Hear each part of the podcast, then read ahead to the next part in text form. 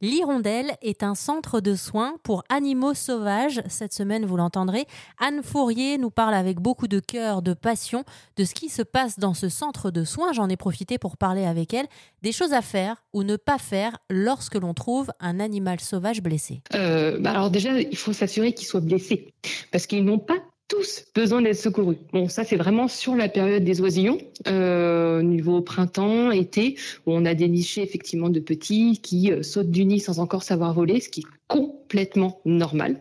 Donc un petit qui va bien au sol, c'est normal, c'est un comportement normal. Il faut juste effectivement le remettre en hauteur s'il y a des prédateurs. Mais tout ça, nous, on peut vous conseiller déjà à distance par téléphone. Ensuite, si l'animal est blessé. Alors, qu'est-ce que c'est un animal blessé? Moi, à chaque fois, je pose la question aux gens, je leur dis, mais qu'est-ce qui vous fait dire qu'il est blessé? Est-ce qu'il y a des plaies, du sang Est-ce qu'il vous paraît bourriffé, les yeux mi-clos, un peu prostrés Voilà, c'est tous des petits critères. Nous, vraiment, on évalue vraiment euh, le cas par cas, en fait, chaque situation, un peu comme, le SAMU, en fait. Hein. Euh, on va demander des photos. Quand on a des doutes, on demande des vidéos, des petites vidéos de 3-4 secondes qui nous permet vraiment d'évaluer très rapidement l'état de l'animal. Et donc, si effectivement on dit bah, il est blessé ou en tout cas il va pas bien, on va le mettre au chaud. Donc un carton adapté à sa taille, on peut mettre un petit linge en dessous, on peut rajouter une bouillotte. La chaleur, c'est ce qui sauve des vies, vraiment. Et j'insiste, c'est pas de donner à manger ni à boire, hein. c'est vraiment la chaleur. Donc une petite bouillotte, c'est quoi? Bah, Une bouteille d'eau chaude hein, ou un bocal en verre, de l'eau à 40 degrés que vous mettez dans son carton bien fixé, vous mettez l'animal et vous refermez le carton. Donc au calme, au chaud, à l'obscurité. Donc là, vous avez un animal qui va déjà vraiment déstresser. Effectivement, la chaleur qu'on va lui apporter, lui, ça va lui donner l'énergie de pouvoir survivre. Parce que c'est vrai qu'un animal dans la nature qui est en détresse, ils vont surtout mourir d'hypothermie plus que de leurs blessures qu'ils ont, en fait. Alors du coup, on trouve cet animal, on l'a mis dans le carton et on doit vous l'emmener dans ce cas-là? Alors vous nous appelez. Déjà, là, là, c'est la, en fait la priorité, c'est vraiment même de nous appeler. Bon, si vous avez aucun doute que l'animal est blessé, vous suivez les consignes du carton fermé au calme et au chaud et vous nous appelez. Si effectivement vous avez un doute, vous nous appelez, vous prenez des photos et nous on évalue la situation. Une fois qu'on a tout validé ensemble, qu'on est bien sûr de sa prise en charge, effectivement, bah, on va vous donner les solutions de rapatriement. Donc si vous êtes très très loin, on peut avoir des bénévoles récupérateurs qui peuvent faire les trajets. Si vous n'êtes pas très loin, on va vous demander de faire le trajet parce qu'il faut savoir que nous, on met aussi beaucoup de temps à organiser des récup, des récupérations.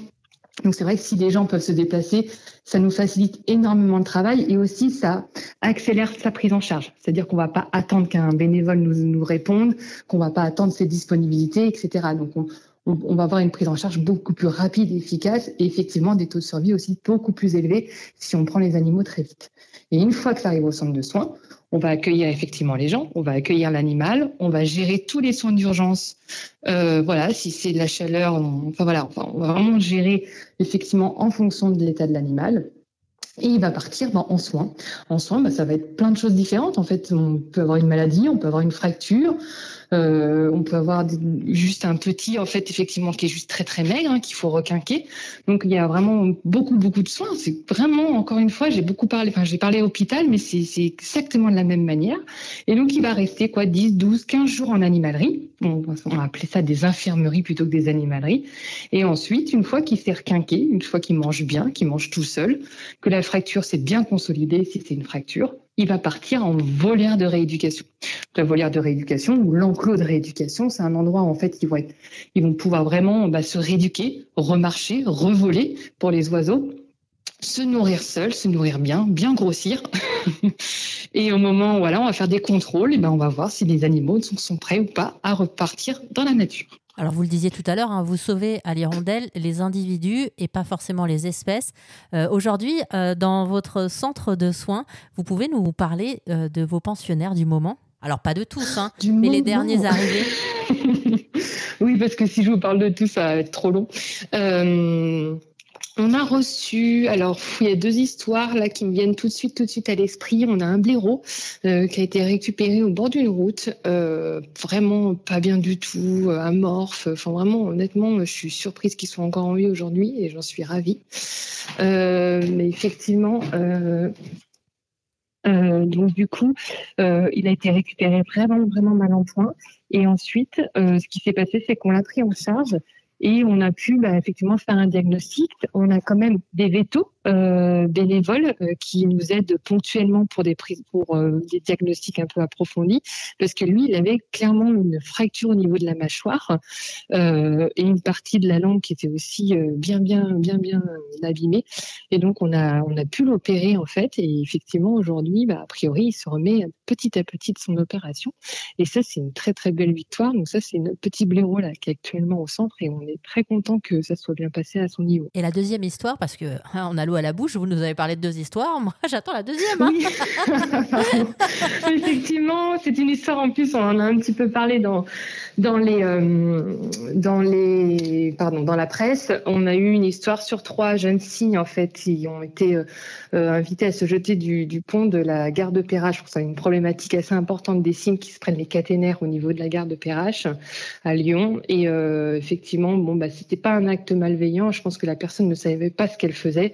Euh, et effectivement, trois signes ont été euh, ont été poussés euh, à se jeter dans le vide. Et donc ces signes, enfin, ils ont une particularité, c'est qu'ils ont besoin de 200 mètres pour décoller. Donc là, en fait, jeter comme ça un oiseau aussi d'une si grande envergure et aussi un grand poids, parce qu'ils font entre 6 et 10 kilos.